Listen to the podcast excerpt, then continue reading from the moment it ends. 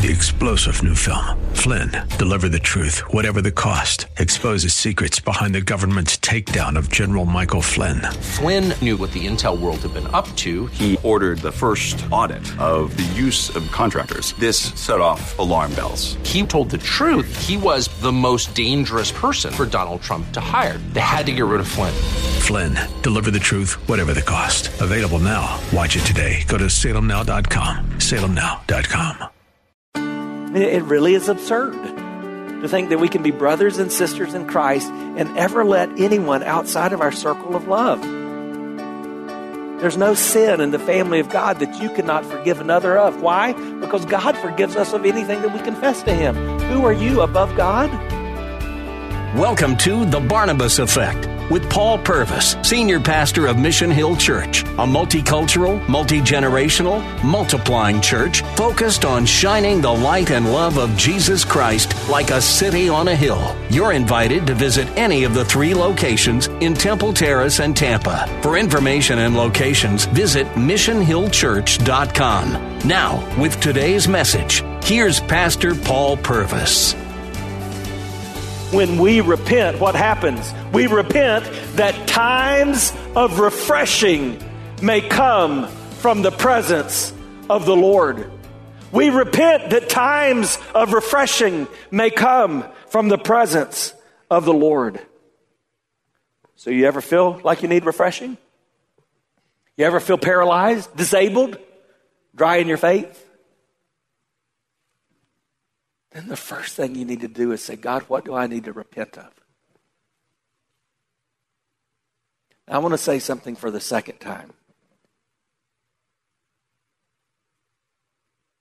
There are physical and mental conditions that cause us to need medical help to get through the situations of life. However, we should never go down that path until we first held up God's word and said, Is there anything in my life that's inconsistent with the way that God wants me to live? I believe this passage teaches us that the key to being refreshed and revived in our spiritual journey is living a repentant life. And everyone everywhere needs repentance. Say everyone. Say everywhere. Everyone everywhere needs repentance. Acts 17:30 says this, "The times of ignorance God overlooked, but now he commands all people everywhere to repent." So do you need to repent? What's the answer? That's not rhetorical. Do you need to repent? Yes. yes. You're one of the all people. We're every, we're part of the everywhere. Yes, we need to repent. So let's ask that question. What is repentance? Do you remember? We've talked about it almost every week in Acts. That Greek word describes someone who's going one direction. And there's a 180 degree turn. They go another direction. It's a change of mind, a change of purpose, a change of direction. And in this passage, we see that repentance in its completion is not just a change of mind, but it's a conversion of my ways. I turn from my sin and I turn to God. That's what Peter said. Repent and turn to God. And when that happens, I get the third component, which is a cleansing of my sin. Did you know that recently Alice Cooper has repented and turned to Christ? Watch this. She'd gone to Chicago. She'd gone to Chicago and said, I can't watch this. But the cocaine was speaking a lot louder than her. Finally, I, I, I looked in the mirror and it looked like my makeup, but it was blood coming down. I think I might have been hallucinating. I don't know. Flushed the rock down the toilet. I woke up and I called her and I said, It's done. And she goes, Right. You know, she said, You have to prove it. One of the deals was we start going to church. So I knew who Christ was, Jesus Christ was. And I was denying him. I knew that there had to either come a point where I either accepted Christ and started living that life, or if I died in this, I was in a lot of trouble. And that's what really motivated me. I just got to a point of saying, I'm tired of this life. And I know that this is right when the Lord opens your eyes and you suddenly realize who you are and who He is. Oh, it's a whole different world.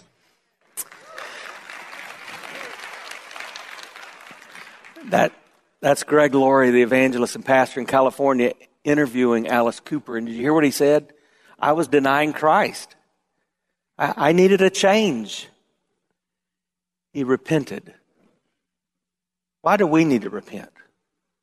Well, the first reason we need to repent is because we accept God's word as truth. So, quick test. I'm going to put you on the spot. Raise your hand if you accept God's word as truth. All right, I think that's all of us, but I'm not looking closely. God's word said everyone everywhere needs to repent. So we're accepting God's word as truth. Secondly, we need to repent because we're sorrowful for our sins. Now, I want you to raise your hand if you've ever experienced this. Have you ever seen a child that was sorry or let's make it more personal. Have you ever been sorry for getting caught or sorry for being punished before you were really sorry for what you've done? Yeah, oh, bunch of liars. You better be raising your hand. Of course you have. We see that in children, but it's true in all of us. Uh, we repent because we get to a place of sorrow. Listen to 2 Corinthians 7. As I, as it is, I rejoice not because you were grieved, but because you were grieved into repenting. You felt a godly grief that you suffered no loss. A godly grief produces repentance that leads to salvation without regret.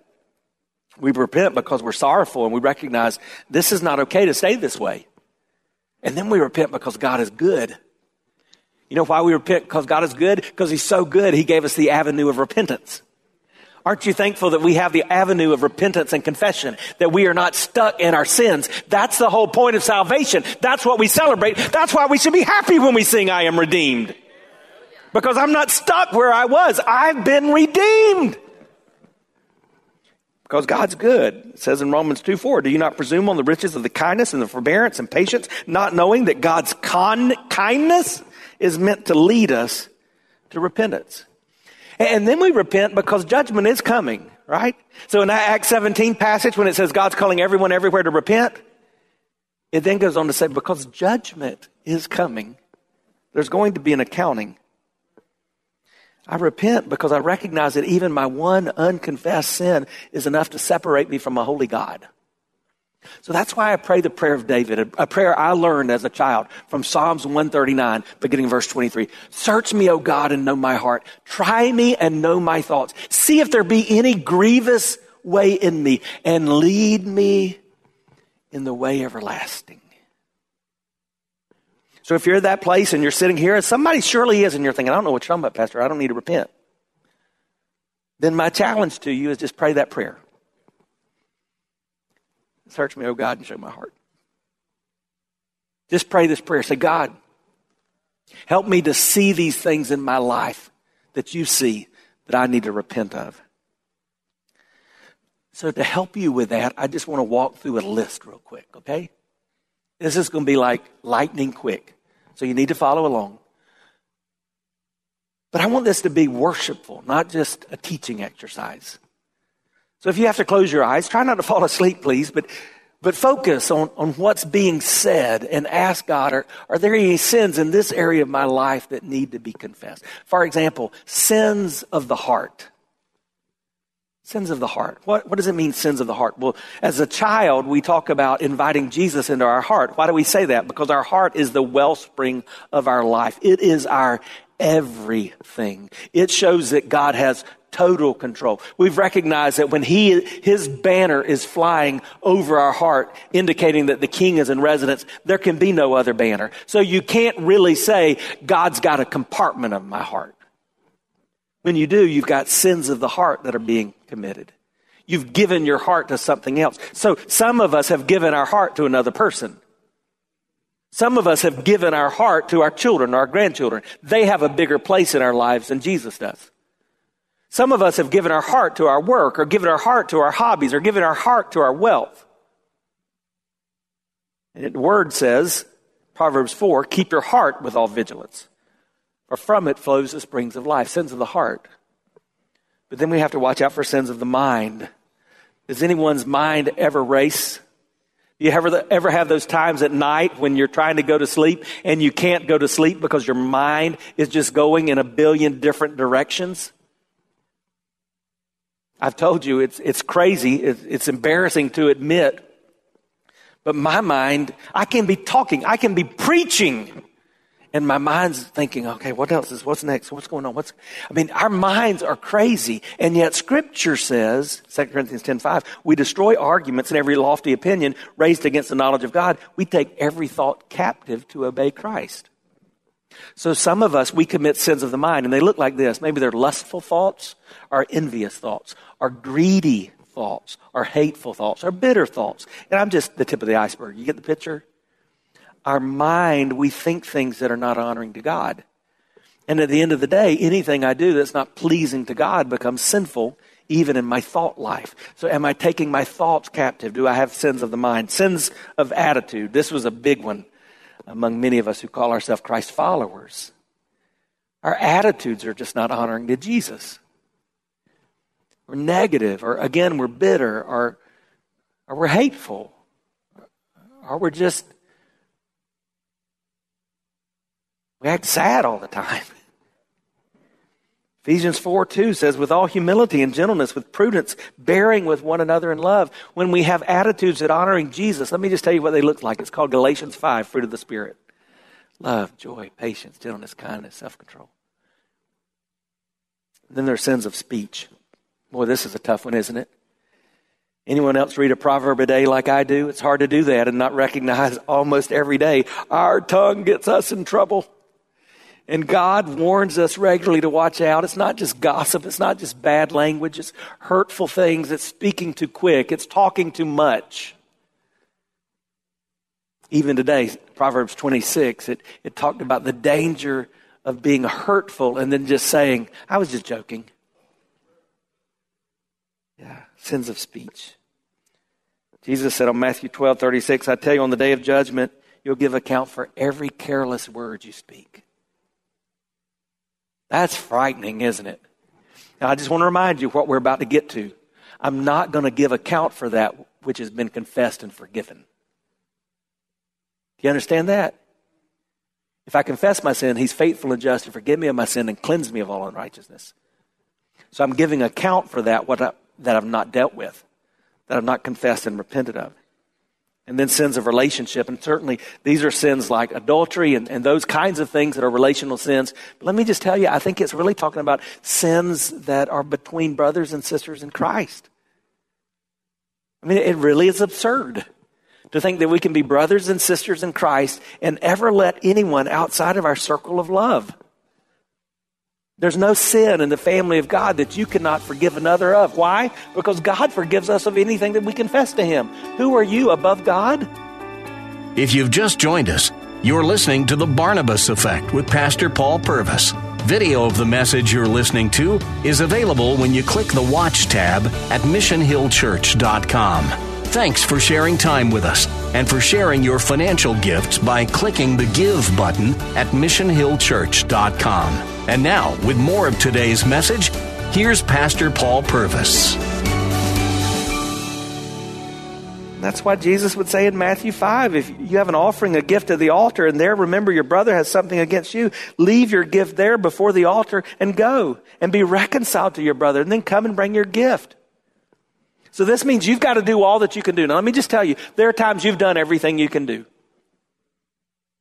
There have been relationships in my past where I, I feel like I've done everything I can do. And when you've done that and you've been obedient to Scripture, then you go about your worship of the Lord and you leave that to the Lord. But until you've done everything you can do, you're not followed through in that desire to be reconciled. And then there's just a big category I'd call sins of commission. This is when we do those things God said don't do. Hey, here's a little test for us. On the count of three, I want you to say something that God said don't do, okay? So like the thou shalt nots or anything in scripture God said don't do. Everybody say something out loud that God said don't do on the count of three. One, two, three. So there's a lot of things, right?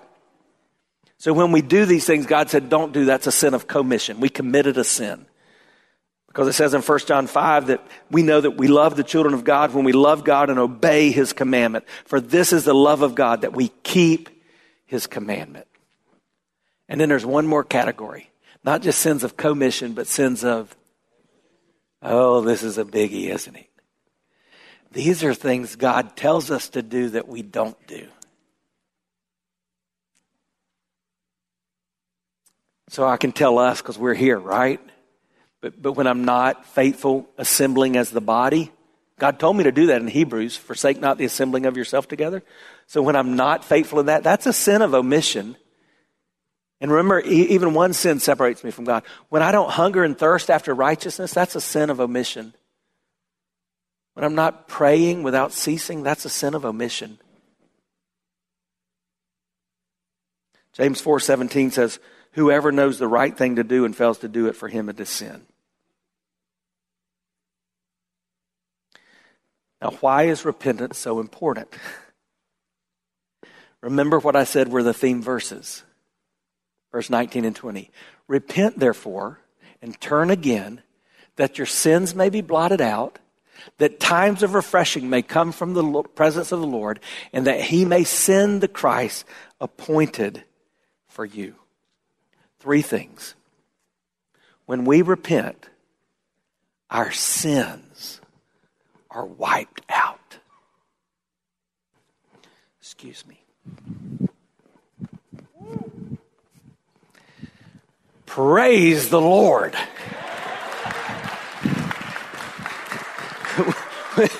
When we repent, our sins are wiped out. And that word there is the exact word in the original language that's used in the book of the Revelation at the end when it says he wipes away the tears from our eyes. The same hand that'll wipe away the tears from your eyes in heaven wipes your sin out. It's the same word that Jesus used when he said, nothing will wipe your name out of the book of life. It's a word that was used, and I started to bring a piece of papyrus that I bought in Egypt. But on papyrus, when you would write, when the scribes would write on papyrus, that original paper, when they would write on that, you could take something and you could, you could just wipe off the writing because the ink that they were writing with would not sink into the papyrus. And so when he says, it will be wiped out. They understood what he was talking about. It will be like it was never there. Sin is wiped out. And then times of refreshing come. I'm just telling you, have you ever had a burden lifted? Have you ever been forgiven and cleansed? Have you ever felt the freedom that comes when your secret sin is exposed and you've confessed? There's refreshing, there's rest, there's respite. And then you experience the presence of the Lord. You ever have those days you just want more of Jesus? Well, this is how you get it.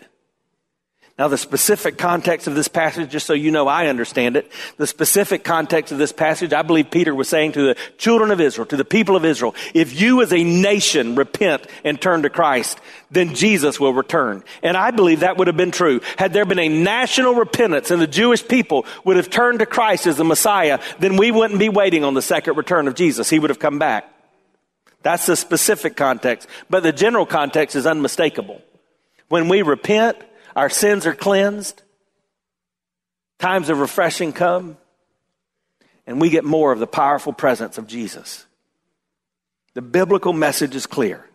When we experience true repentance, sins are forgiven, seasons of refreshing do come, and unmistakable power and presence of Jesus is felt and experienced in our life. So, what's the reverse of that? No repentance, no refreshing. You can't experience the blessing and the refreshing of God apart from doing the hard work of repentance.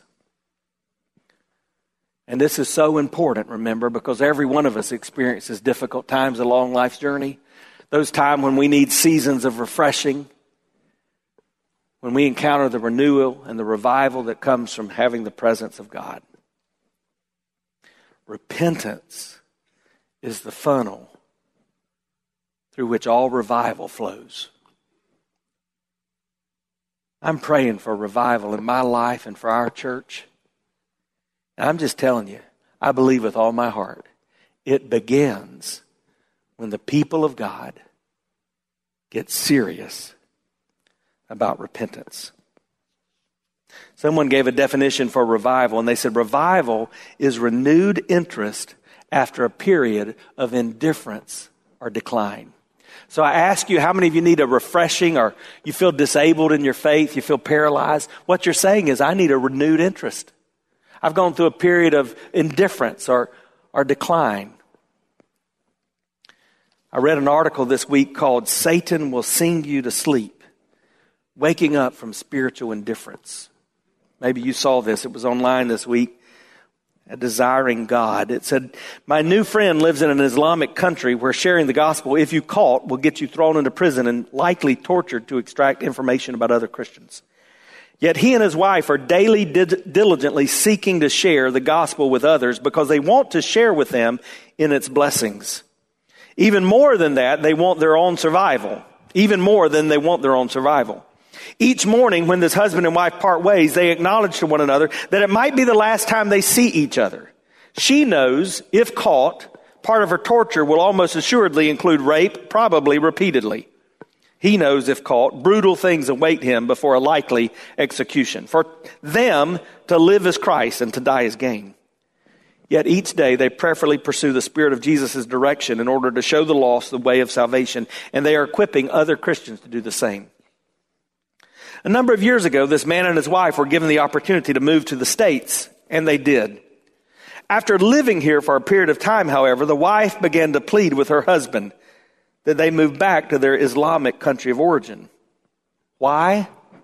She told him, It's like there's a satanic lullaby playing here, and the Christian are all asleep.